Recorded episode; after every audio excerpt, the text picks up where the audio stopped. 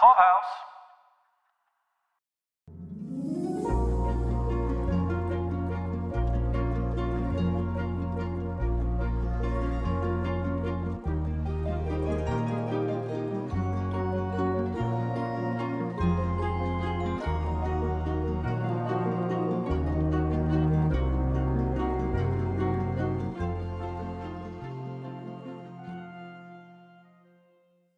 Welcome back to Pod Clubhouse. This is the Love It or Leave It series. We are talking today about the Bob Ross documentary that is on Netflix currently called Bob Ross Happy Accidents, Betrayal, and Greed. Today with us, we have from the Book of Lies podcast, we have Brandy and Sunny. Hey, Brandy. Hello. Hey, Sunny. Hey, hey, hey. Hey. And we also have Inez. How are you? Hi, I'm great. Thank you for having me. This is kind of a reunion for me. I've done podcasts with Brandy and Sunny.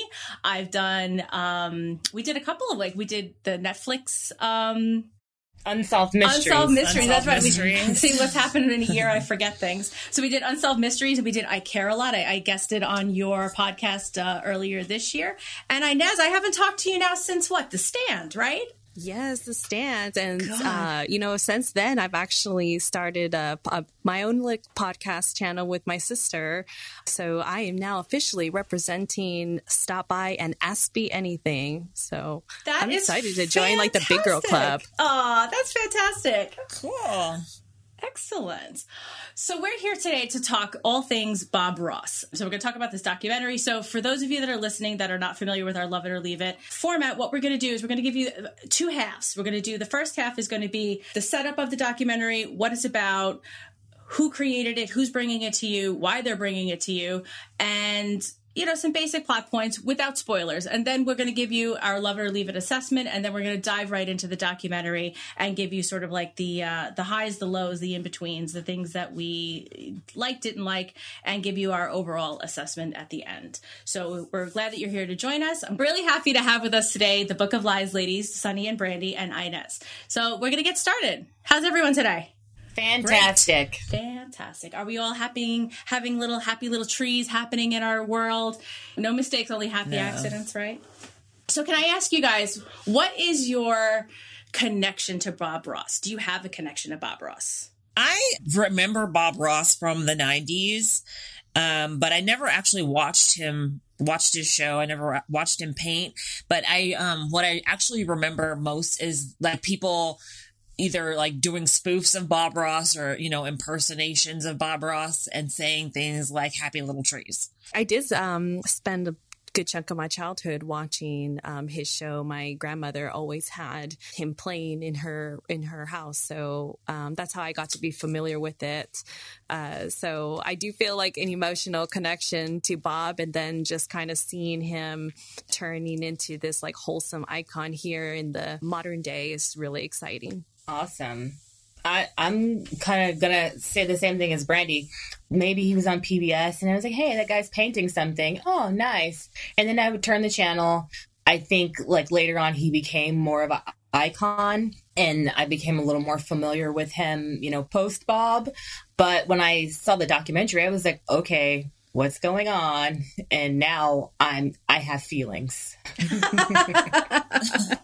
so when I was a little kid, I mean, I'm I think I'm a little bit older than you guys, but um, like if I was homesick from school, Bob Ross was definitely what I was diving for because he was only on like you know in school like back in the 80s when we didn't have streaming or on demand or anything like that you either had to be home to watch TV and that was it or you missed it. Yeah. So when I was Yeah. homesick from school, which I mean wasn't a ton, but I would definitely tune into Bob Ross because like whatever was not going on well with me, Bob Ross his his soothing tones, his balmy voice would would definitely make me feel a lot better. So I've been connected with him. I say I probably discovered Bob Ross probably around 1988, 89.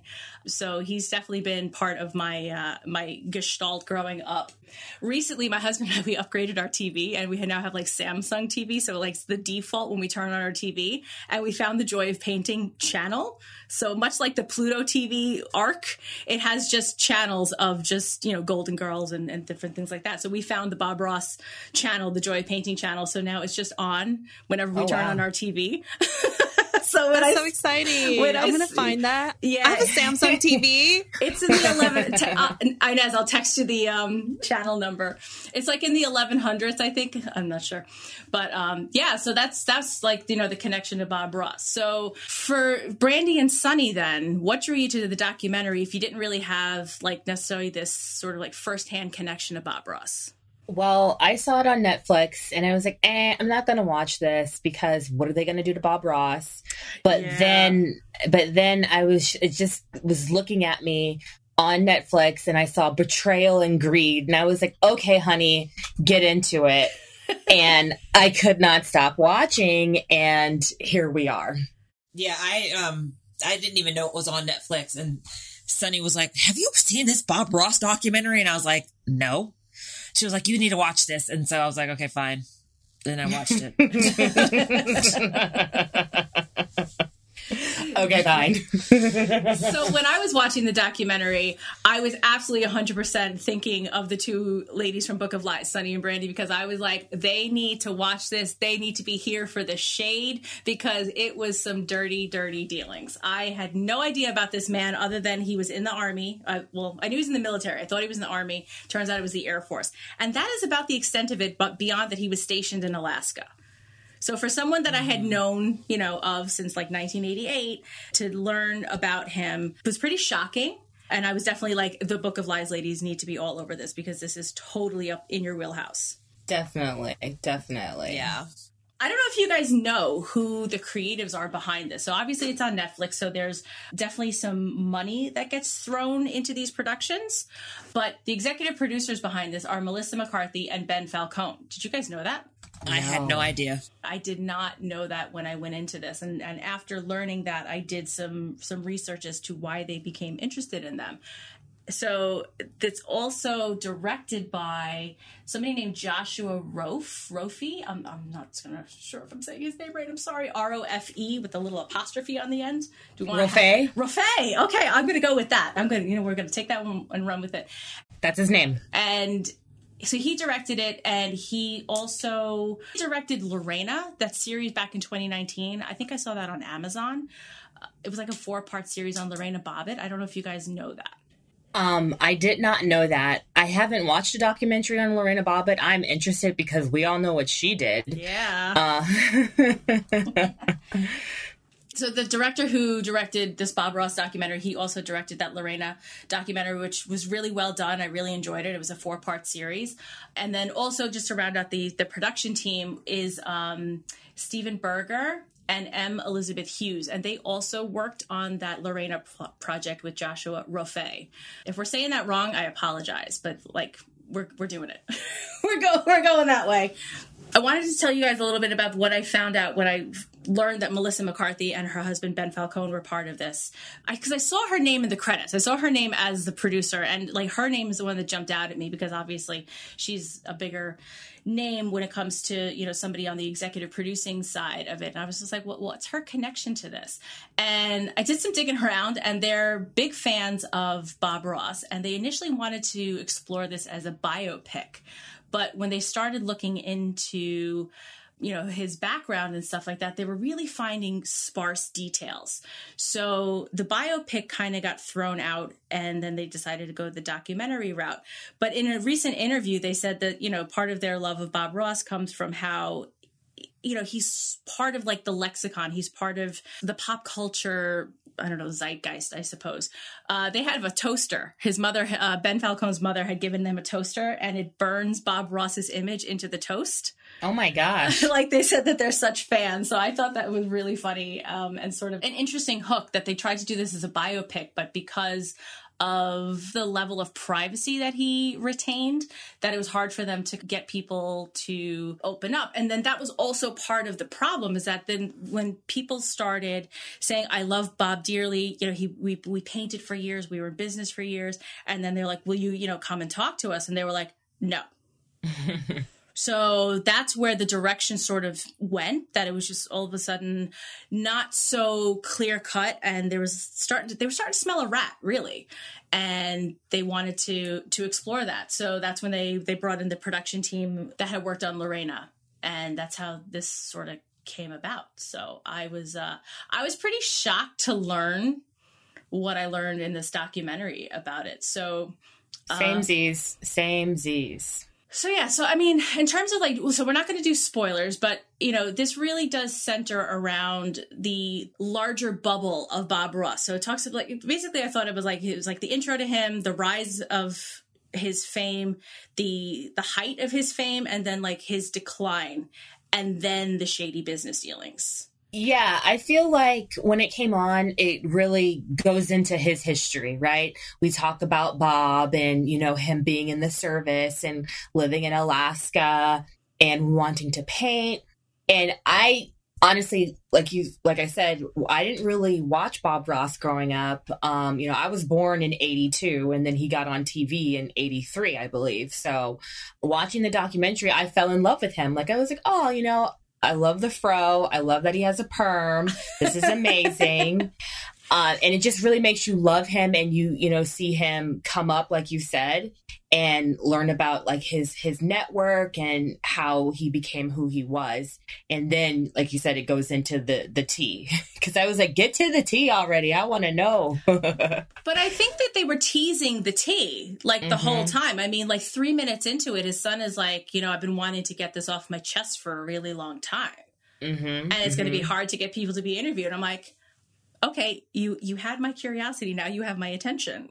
Exactly. This is really his son's story i felt. I don't know if you guys agree with that. Like this is like his, his son is portraying his father and then ultimately where his son ends up after his death. Yeah i definitely agree. Yeah i think his son well yeah basically his son is the whole crux of the of the the documentary. Right. Without him there wouldn't be one and then we also get some other players in there, right? So we get Bob's longtime friend, Dana Jester. We get uh, somebody that he painted alongside, John Thamm. And then we, we, we keep hearing about these Kowalski people, right? Like these business partners. So I was really intrigued by how this all came about, right? So this lady, Annette, was grieving her son, which I can't even, you know, fathom.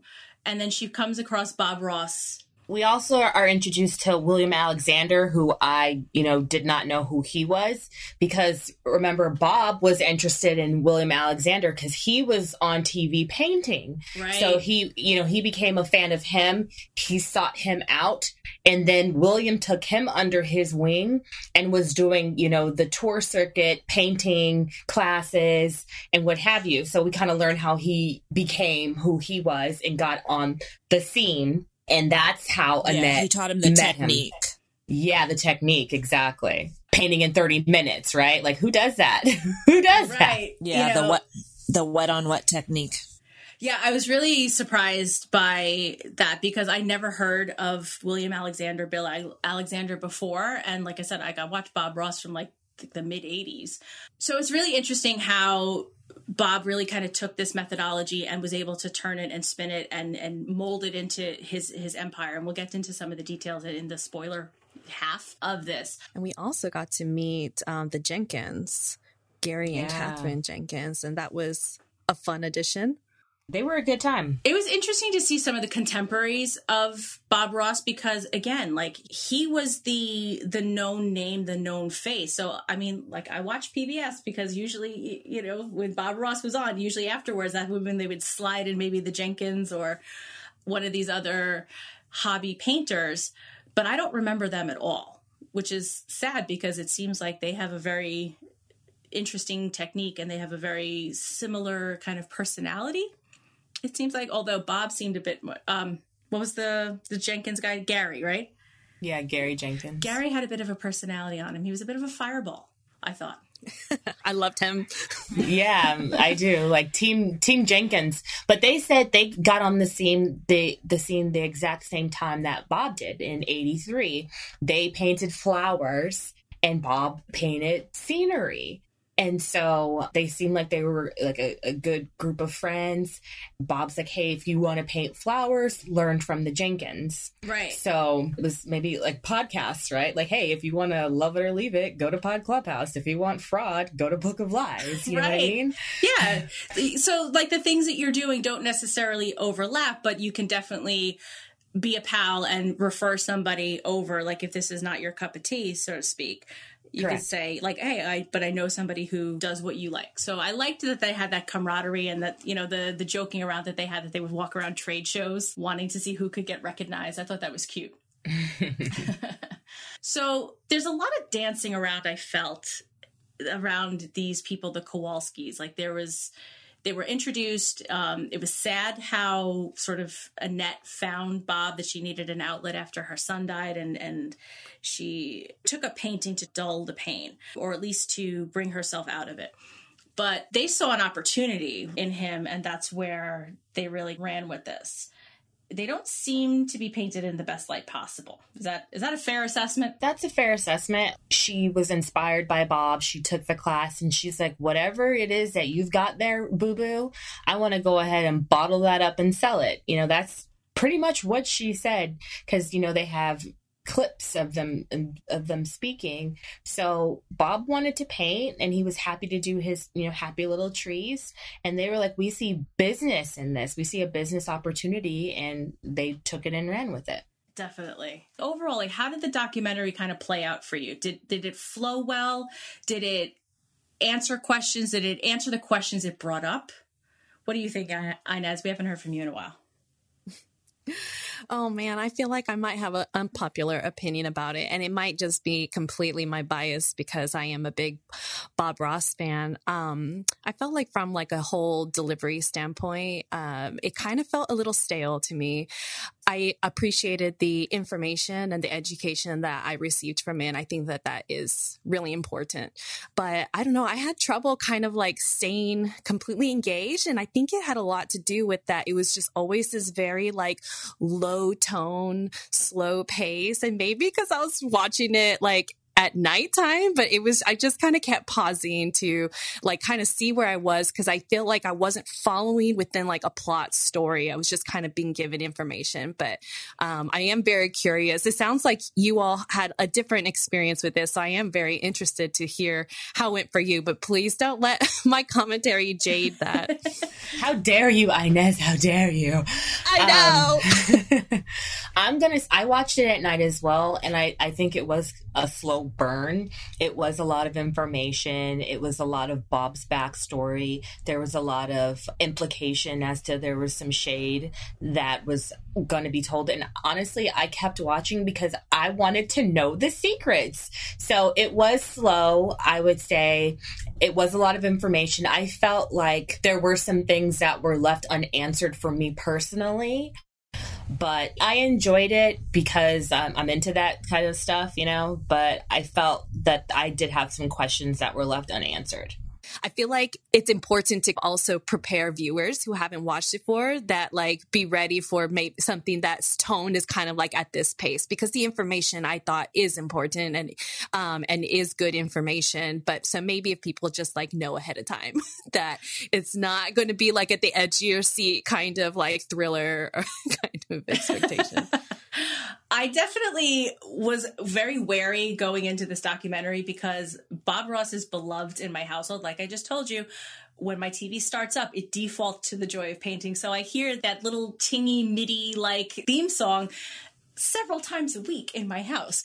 So I was reluctant to watch this documentary because I didn't want to find out something that was going to ruin him for me. So I was already same. I was already like on eggshells sitting down to watch this. I watched it at night as well and I I don't know like what it is and as you touched upon some of it that it it had this kind of sleepy vibe to it. I mean Bob Ross is a I, I used the word balmy before like he's a very calm, he's a very soothing individual. Like there's nothing about like I can't imagine this man in the military for 12 years.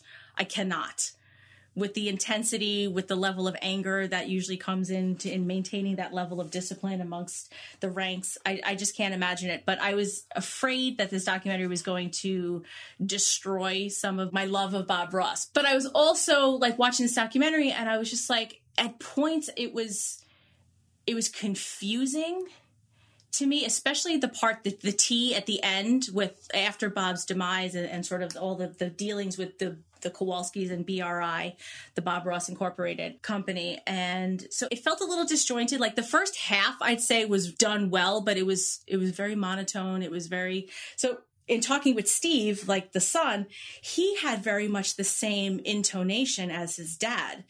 So we weren't getting a lot of modulation, I'm going to say, in, in the tone of voice. So when we cut to video clips of Bob talking about his painting and, and you know talking to his audience. And then we would cut to steve and he had the same kind of tone and inflection. He's very calm. Whereas the four of us we're very animated. We're you know we're talking over each other. You know we're, we're, we're boisterous. Where that i didn't really get that level of drive from the documentary. Brandy what was your thoughts I agreed with what Inez said. I like it didn't hold my interest. Like I watched it because I had to, but I was just like, uh, you know, I really wanted to know more about these Kowalskis. I feel like it, they they didn't get them on the show, so you know we couldn't really, and they really didn't talk about them much except to say that you know they what they did what they did, and I was just like, I want to know more about like how this even happened, and that's what was missing. I wanted to know how they managed to finagle themselves into their position that the position that they're in right now, and how they got away with it, and what I didn't get that. All right, we've been dancing around this enough. I think we're going to give our assessment, and we're going to do love it or leave it, and then we're going to go. We're going to talk about the tea. How's that sound? Yay! All right. Before we get to the tea, let me ask you a question. Who does this documentary appeal to? Who do you think is going to enjoy watching something like this? I think it Probably it's scary. Bob Ross fans. yeah. You think well, so? kind of scary for you guys. Like you said, you didn't want it to put put Bob Ross in a bad a light. So I think it's a little scary. But people like me who are into the drama, I I, I was for it. I'm okay with it. But I think Bob Ross fans are afraid. well, I like because I feel like you know once you watch it, like you pay start paying attention to it because I mean there's nothing negative said about Bob Ross in in it, so you know it's not it's not something that Bob Ross fans would be you know upset about. I mean, other than the fact that he after he passed got pretty much screwed over or his son did Yeah, I'll agree with that. I, I think it's like this would appeal to Bob Ross fans who can take the leap of faith that they're not out to tarnish him, they're not out to destroy him. So I feel like it needs to come with like a disclaimer. Maybe we are the disclaimer.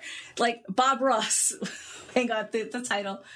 Bob Ross, Happy Accidents, Betrayal, and Greed. They don't destroy him, we promise. yes, that was absolutely like what made me also hesitate was because like I'm like no, like I already know about like his like military history and like who he was before then and like the transition. You know, I've seen a lot of. I'm a big fan of like watching a lot of the historical context around um around him because he does mean a lot to me and like my household. Like my sister, um, who is my co-host on our Stop By and Ask Me Anything, she's autistic and she's she grew up like really infatuated with Bob Ross and she watched him every single day when she was four years old, was just like watching him all the time. And when I visited her in Ohio recently, she would set up little painting stations with her daughter. Like she has canvases and paint, and she would put Bob Ross projecting on the wall. And she had like the little Bob Ross action figure with this little mini canvas. And my niece is just watching, you know, she's That's three and she's just watching and listening to Bob Ross and has like her whole like vibe, right? So I was like really scared because the title was not did not clarify. So yes, like this is a disclaimer. Bob's legacy is is secure. Everybody, we're good. Um, He's still as wonderful was- as we believe him to be.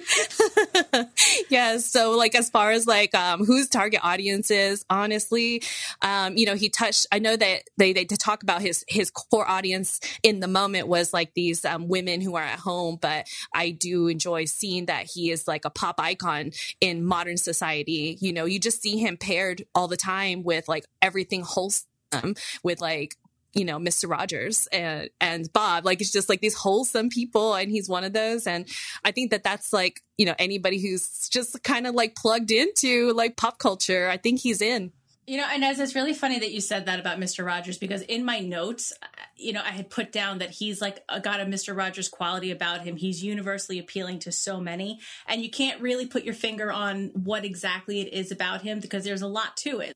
There's several factors that go into it that you know have this enduring appeal. And yeah so i i agree. I think like bob ross fans would would enjoy this. I think anybody who likes a story about i mean you got to kind of preface this by saying it but like likes a story about learning the historical context of like a fraudulent case. Like ever since bernie madoff came on the scene i'm always very interested in how people get swindled mm-hmm. even if it's $10 or if it's $25 million I'm very interested in that as well. So I feel like the, the, the people in the true crime world would also have an interest in this because of just the mysteriousness behind it and, and how the Kowalskis were able to get away with so much.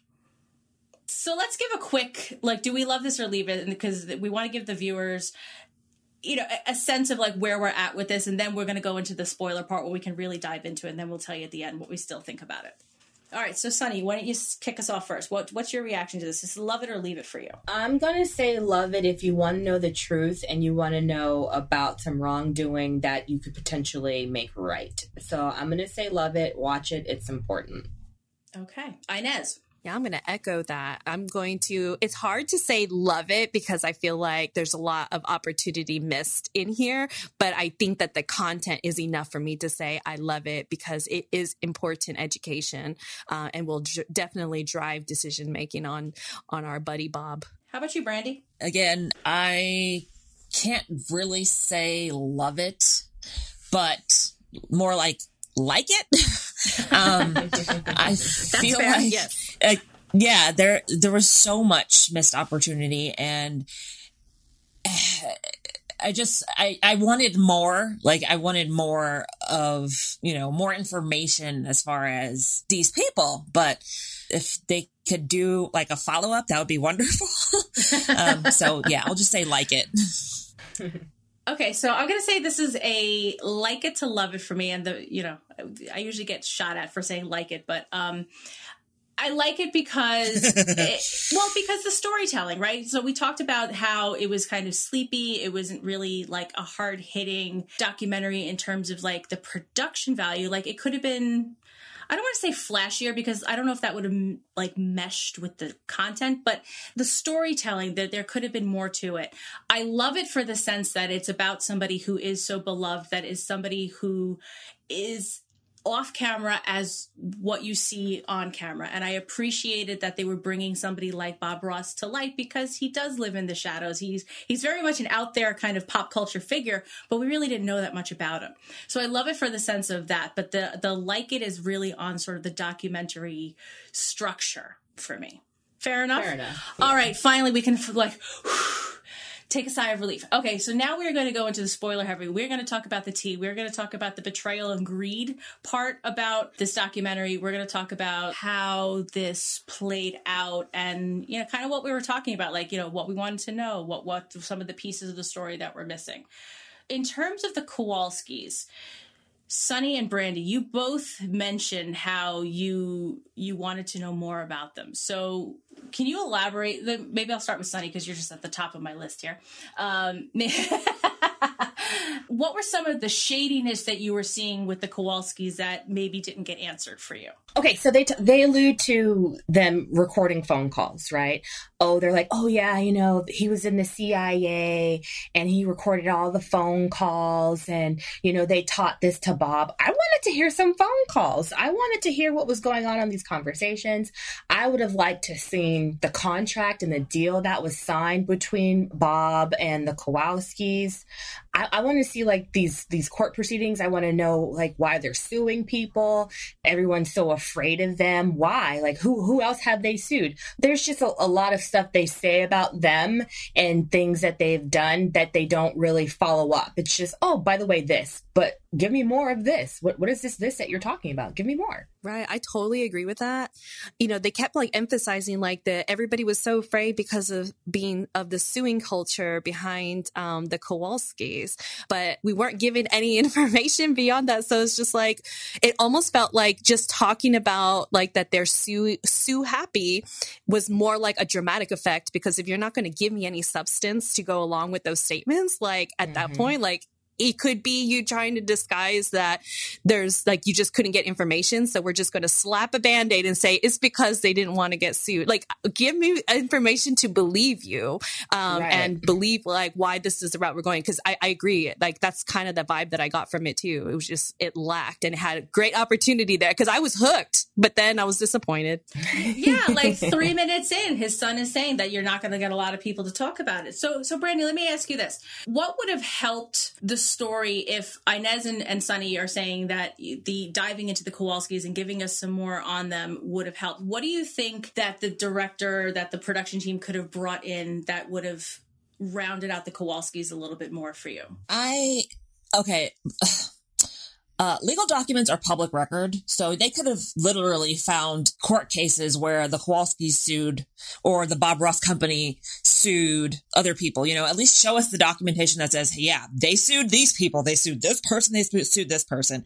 And then all of the documentation, like the agreement between Bob and the Kowalskis. I wanted to know what their background was. Why were they so qualified to bring Bob Ross to start this Bob Ross company? Because he is his own name. And so they managed to finagle his name out of his brother and I just wanted to know, like, how were they able to do these things? Do we know if if his brother is even alive anymore? Like, I wanted to know more information. I wanted to see people that they mentioned and that we we didn't get to hear from. You know, it was very interesting what you just said about his brother because that's the part of the documentary that I was just like, uh, sort of towards the end, and I got really confused it was in the last half hour when they brought up the fact that there was this trust agreement document and that because Steve was young, Bob Ross had put his half brother Jimmy Cox as like the the trustee majority, right? He had 51% of the, mm-hmm. the trust that was meant to right. manage the Bob Ross estate following his passing.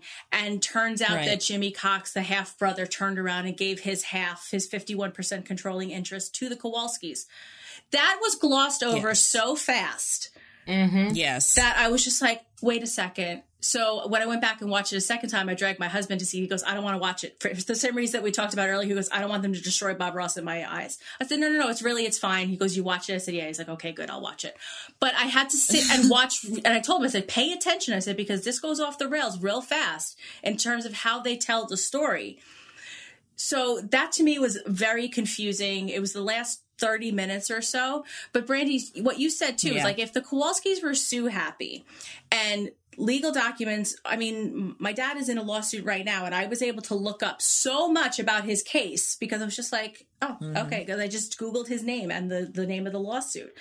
If they had married up in a list of the names of the people that they had wanted to talk to, with the list of the people that the Kowalski had sued, I think I would have been satisfied with that as sort of a cross reference. Like all these 12 people, you know, because they said we interview, we tried to interview more than a dozen people for this and, and they told us no because they were fearing legal retaliation. So give me some proof. Right.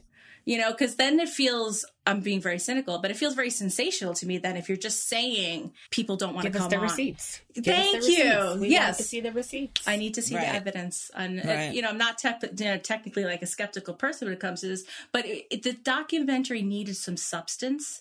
You know, after the first watch, after the watch, and you're sitting there, you're digesting it. You know, you think about it, like it needed something to kind of bolster the claims. I mean, not to say that these Kowalski people are so nice or anything like that. They're not, but I feel like having the receipts like you know here are the people that we wanted to talk to and here are the list the same list of the people that you know they've been involved with lawsuits or people that have been pushed out of the bob ross inc group so to kind of get me on the side of Team Bob and Team Jenkins. When Kathwren Jenkins was telling her story, how Annette copied her her books, her flower books, and dominated the market for the the paintbrushes and you know what they were doing and how they pushed them out. I was like, oh hell no, no they didn't. And then like looking at the books and the pictures and how it was pretty much copied, and the, the Jenkins were there first, and they're doing everything that they're doing in the name of Bob Ross. I thought that was pretty shady. So that was a part that I was like, okay, these people are here to talk about it. I like these goofy Jenkins. They're cool. But then to find out what, you know, Annette was doing to keep her foot in the game when, you know, Bob was on his way out, you know, so to speak, I thought that was kind of shady. So I was like, okay, so this is valid. We're talking to these people. They're telling us what's happening. I'm looking at this book. I'm seeing that book. Everything looks to be pretty much verbatim copyright infringement or, you know, what, whatever it's called um, when you copy somebody. Like plagiarism? Um, yeah, that's the Yeah. word. That's the word. But Good even job. down to like the picture, right? She sat in this wicker chair, Annette sat in this wicker chair. It's just this crazy scenario with these people. It was Yeah, certainly just- a you know flex. Yeah. yeah. Yeah. there's one way to get around a copyright lawsuit with when it comes to books and things like that. With cookbooks, for example, because you're giving instructions and because it's a recipe and recipes, you know, every, anybody can make a recipe. It's hard. It's harder to um to, To, like, like, to prove prove, that somebody Yeah. Right. But I mean, they are copyrighted. So she, of course, you know, probably changed a few words, but yeah, most of it was verbatim. And I was like, you know, that's really, really hard. And it would probably be hard, especially because they probably had big lawyers, you know, in their pockets. It probably would have been harder for the, the Jenkins to, to prove. But yeah, like that was just some shady shit. right you know and they also yeah, it was absolutely but it was like it, it sound you know they basically were just working within the rules of capitalism like this is capitalism and, and I now like am sympathizing with the Jenkins in this story, but they didn't give me any information about what went down in the legal fight. Like, what did the Jenkins do? Why did they not fight for their contracts? Like, what are the laws and rules and, and culture that prevented them from being able to counter the Kowalskis when they were discovering this stuff happening? They just basically in the documentary just stated these are the things that they did and went through, but then that was it. And so I'm like, like I'm outraged for the Jenkins Yeah, here, but like they did. you don't. You, There was no yeah, it's just like their it just happened, right? and we're upset. yeah, there was yeah. no resolution for the mm-hmm. Jenkins. Right. Like we didn't learn anything Yeah, about we didn't find out if they yeah, like what what came of that copyright infringement or that plagiarism. Um, and it's just like the whole nonsense with the the brushes. Like the Jenkins had these badger hair brushes, Badger hair brushes. and yeah. then you know, oops, they're endangered. And but only Are they really endangered, or was that a lie, or was that just something? No, that was a lie. That was a lie because minutes later, the Weber company, came, the same company that was producing the Jenkins Badger Hair brushes, the Kowalskis turned around and had Annette had her own Bob Ross line of brushes with the same hair. And then that's when the Jenkins Yeah. started getting dropped in the stations. And that's almost the last we heard of the Jenkins in this documentary. So there was a lot Right. left unresolved with like how that came about. Oh, he said that that was the, the the worst thing that ever happened to them was getting involved with Weber, which I was like, wow, like if that's the worst thing that's ever happened to you. But like, yeah, we didn't hear like what happened. They didn't try to fight for their contract. They didn't try to go somewhere else to you know manufacture brushes. I just I was just like, what? Yeah, okay, like, so even they if they said- you out. Right. Even if they said like we were just out moneyed, then that would have been a resolution. Yeah, Right? yeah. They out lawyered us, you know, the American way. Right. But I wanted Right. to go back in time with you guys now. So in the documentary, when we're talking about the rise of Bob Ross, did anybody else catch the fact that the Rosses and the Kowalskis moved in together? Oh yes, Hunty. What the I thought they were hell? swinging. Yeah. What the hell? What the hell? Well, you heard what um, it was weird. what Gary said. He was like, back in the day, everybody was sleeping with each other. I know you didn't say anything about that, but he was like, back in the day, everybody was is like, sleeping with move everybody. on, move on. She's like, shut Yeah, the his wife up. was like, okay. I don't want to talk about that. I know. I but I really appreciated it though. I really appreciated that he you could edit this out though, but I'm just saying that we were all doing it. And uh Yeah. and I appreciated that like that little bit of like authenticity, like they're trying to tone control, right? So that we're like constantly just like we're outraged and we're behind is Bob Ross's back. We're the we're the people with the pitchforks against the Kowalskis in this documentary is kind of like how I felt like how I was supposed like what my role was supposed to be at the end here. And uh, just like seeing that little like moment of like their genuine like look into what was happening in that time and space, like that was I thought a really great piece that they kept in. Mm-hmm. because she did not want him to talk. She was like slapping him, like, just stop, stop, stop. Because I'm like, oh, you know, you were swinging in there too, girl. So this is the part of the documentary that I was getting the most, I guess, concerned about the legacy of, of the tarnishing potentially of Bob Ross's name. So it came out he most likely had an affair with Annette, which is blech, but whatever. First of all, sh- not not to throw shade or not to be ageist or anything like that, but she was about in her mid to late 40s, I'd say, when she met him. She looked like an old old woman. I'm sorry. I'm sorry. I know this is not like PC to say, but How like, dare you, Sheila? You're so ageist. I feel like No, they all looked old. They, Yep. well, I- okay, so like Bob Ross died at 52, right? And I'm about 10 years removed from what he looks like, like from where he was when he died, right? So, which is terrible to think that anybody in that that age group could die. But I don't see myself as looking like that at 52. Like I like that old, you know, the the there was a certain look back in the late 70s, early 80s that, you know, I guess is just we don't ascribe to this now. Like if I didn't dye my hair, I would look like Annette Kowalski. Maybe. Getting close. I I just think didn't back in the day, people didn't age very well. you know what I mean? But no, you're 100% right. Like, I loved like white, beautiful hair. Like, when I, I used to work up in San Francisco and my CEO was 35 and he had white hair. And I was like, that is so hot. Like, I'm into it. Like, young face, white hair. It's, it's legit. But Annette was old and Yeah. Bob had an affair with her.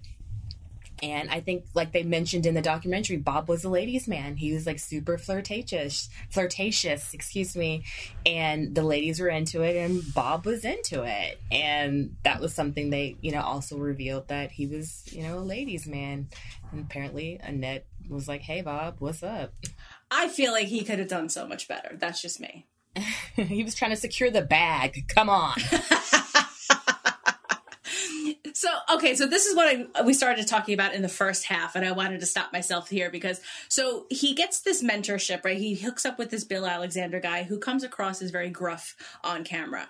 And Bob sort of had this way about him that he was already a very calm individual but like his son steve had to ask the question like you know why do you do this and so he comes out that he's trying to cultivate this personality did this answer work for you that he was aware that his audience was female and he was trying to play to that demographic how about you inez what do you think Yeah, I mean, I think it makes sense. At the end of the day, like you have to, you know, to, to be successful, you have to appeal to your audience.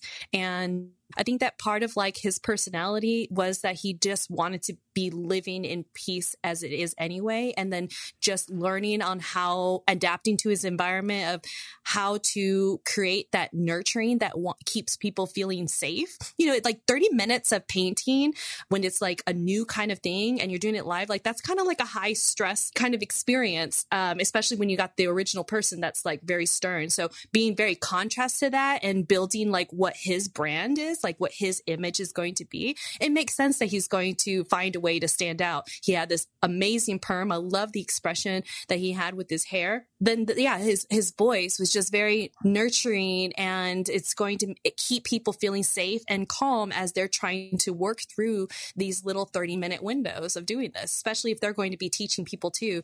And uh, you know, I I work in the learning industry, so I can appreciate the environment that he was being intentional about creating.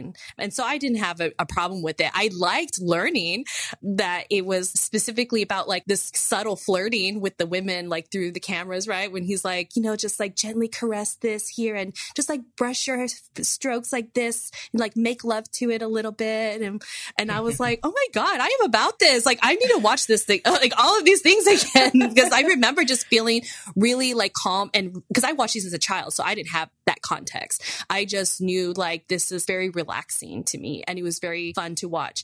But it probably makes me want to go back and try because I do love his voice. It's just so calming. It's easily recognizable. Like you recognize Bob Ross's voice anywhere. You hear it, it's like, hey, that's Bob Ross. definitely Yeah, that's his brand. I love it. yeah I'm so, about it. So that was a very interesting take inez that you had because like his voice and then sunny you echoing that too like that's where this kind of like gelled in my mind that his voice really became his brand like the hair is one part of it but like Sunny, you said like he's instantly recognizable by that. So the fact that he was conscious of that, I, I think, is really a sign of the change in the industry as well. Because like this was the '80s, this was a time where you know media was getting bigger, not where it is now. But he was smart about cultivating a brand, and he was conscious of making himself different than the people who came before him. So I think that's a very interesting point.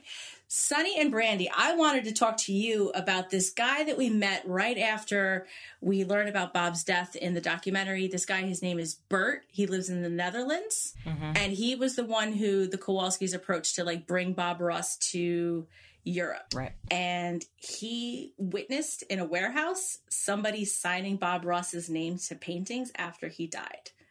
What are we to make of this? It's called fuckery. it's yeah i i um i was like you know what? I'm glad i'm glad he was like what the hell? This is bullshit. Because yeah it is. And you're representing something as being one thing when it isn't. And it's not cool And then, so, you know, they're like, hey, you know, introduce Bob Ross to the UK or, you know, to Germany or whatever. And he's like, all right, cool. So, like, he's behind the brand and he's like, okay, great. You know, I'm to get you on these stations. I'm to, you know, get you. Uh, you're going to sell these products here, there, or other. But then when he goes into a warehouse or whatever and he sees people signing Bob Ross's name, he's like, what the hell? Like, he was probably like, hey, I've been had because Bob Ross has passed on and now there's people signing his name like there's something wrong here so i appreciated that they got him to speak to that that he saw fraud happening that forgeries were happening because the pieces of art that bob created you can't create anymore but bob taught his technique to so many people you know i guess it could be easily reproduced and someone slap Bob's name on it and try and sell it as an original. So now we've got art fraud going on. Great. well how about the fact that annette is the only person who can authenticate a bob ross painting which is horse shit uh, oh yeah i can recognize a bob ross painting sure you can but guess what if joe blow took the bob ross class and he's doing the same t- types of paintings are you really is that your eye that great that you can recognize the fact that it, this isn't made by bob but bob taught this guy how to paint Yeah, the fact that she's the only one who could authenticate it is just bullshit. Sorry. It's absurd. It's absurd. No, it's it's absolutely absurd because what is she? I don't know what her title is in the Bob Ross Incorporated Brie, um, B R I or whatever you want to call that. But it's very shady, and you know people may have spent I don't know hundreds, thousands of dollars, millions of dollars. I don't know how much a Bob Ross sells for, but she's producing. them. Apparently, I'm sorry to interrupt you, but apparently you can't buy a Bob Ross painting now. you can or you cannot. cannot. Okay. That they're not available for sale. except on private collections, right? Oh, I, I have I have a Bob Ross on my wall. But wall. then how do you know that it's actually a Bob Ross? So what happens when this Annette Kowalski lady dies? If she's the only authenticator of Bob Ross paintings in the world, what happens, you know, when she's no longer they need with to talk to Steve. They need to talk to Steve. So let me come back to Steve a second because Steve said that Bob kept tapes, like at the sort of towards the end in this very confusing last half hour of this documentary. He said that Bob kept tapes. I would have liked to have heard those. I forgot about that when we were talking about it before. No, for sure. That's yeah, I they said saying. that um, the Kowalskis had them had um, after they after they had uh, what's his name uh, Jimmy, his brother. After he signed over his you know his portion of the company, they demanded the tapes. He said they went in the house and they they basically took everything, including the tapes and the paintings on the walls and all the stuff. Right. Why would they? But I'm just like, hey, man, why would you allow this to happen? So I want to know what kind of pressure they were putting on Jimmy.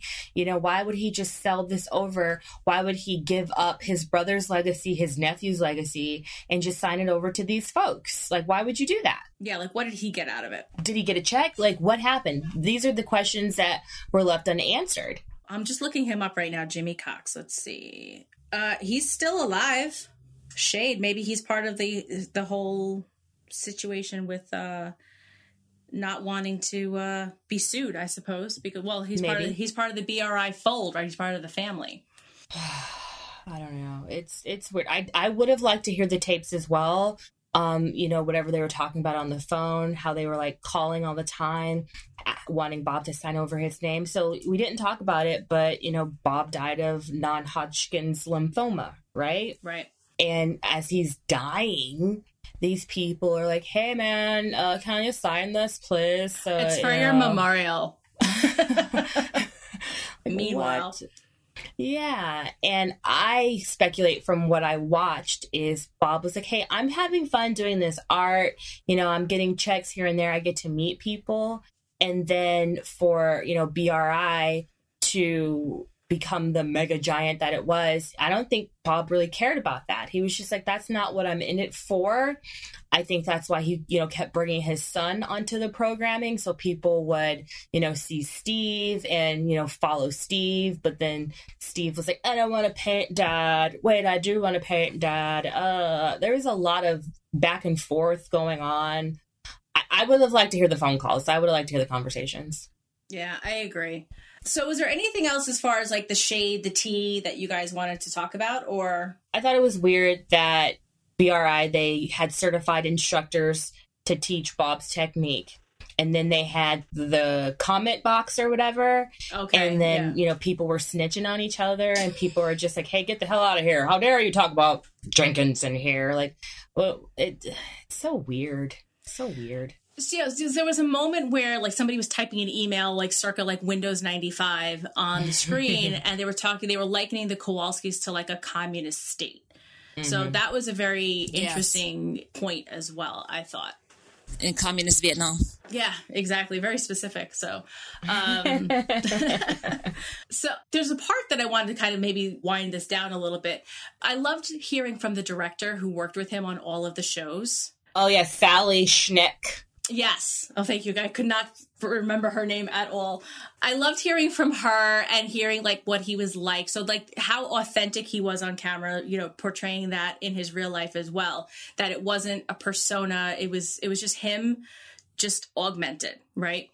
There was also a scene where like they went to Central Park and he was doing like this painting demonstration and you know one of the kids whose painting he signed they they found him and just talking about everything you expected him to be he was so i think that that's ultimately like what this documentary was trying to like bring home is that he is an authentic person we're not trying to smear him but they're trying to bring out the fact that his son suffered as a result of these kowalski's um, dealings and whatnot Well, I think okay.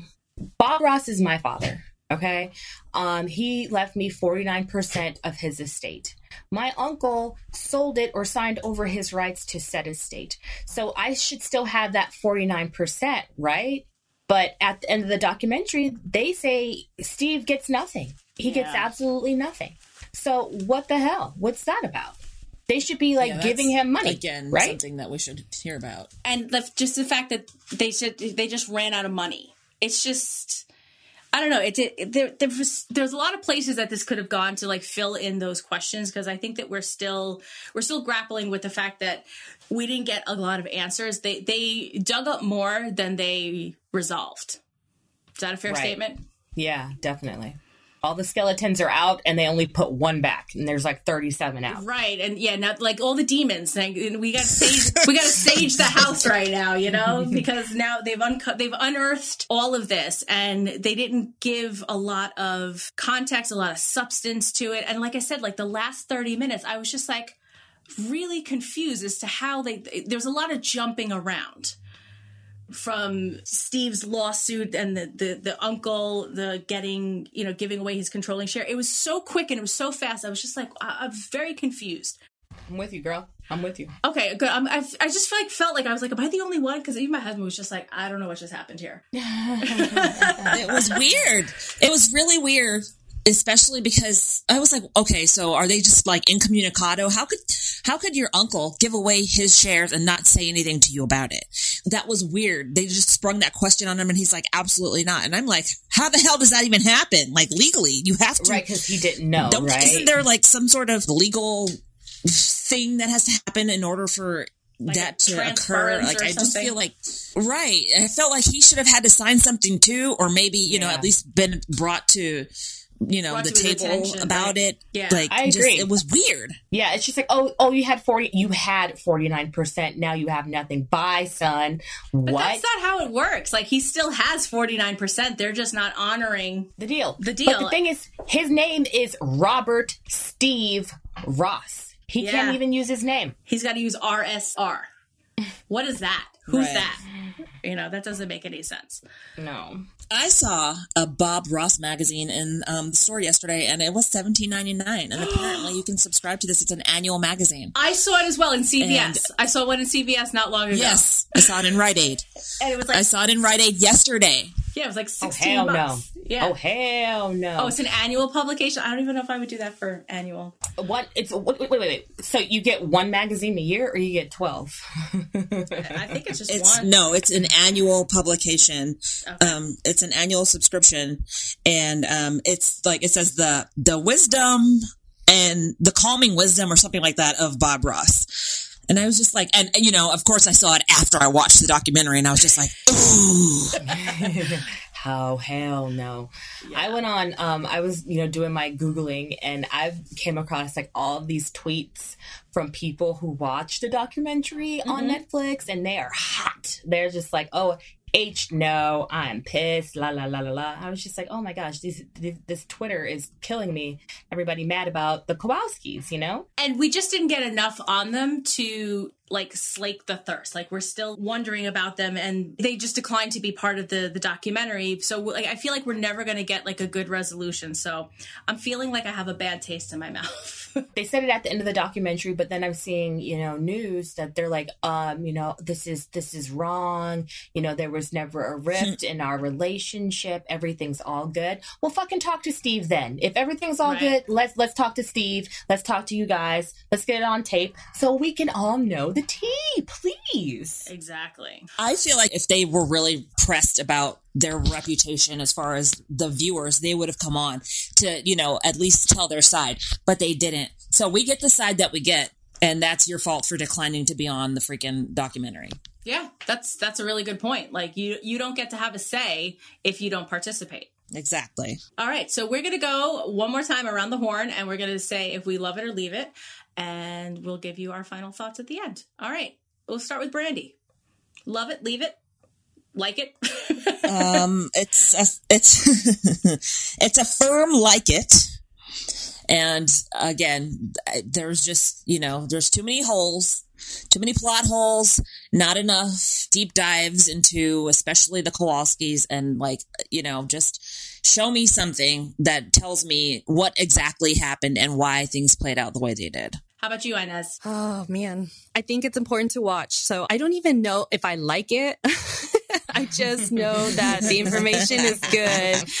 And what I've learned from my lessons here, right, is like none of the Bob Ross paraphernalia that I buy for myself or my niece, my sisters, whatever, none of it goes to the family. So I will now respectfully like stop contributing and that'll be my role in, in this as accountability to um, Bob's legacy and out of respect for his, his son. And uh, if there was a a public plan to redo this documentary the right way, I would say leave this and wait for that.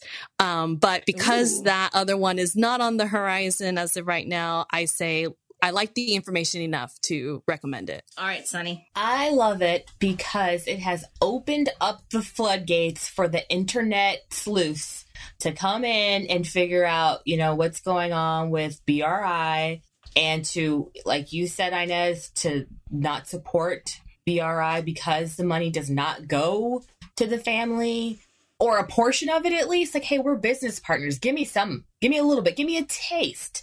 They're not doing any of that so I I think again it's important to watch this.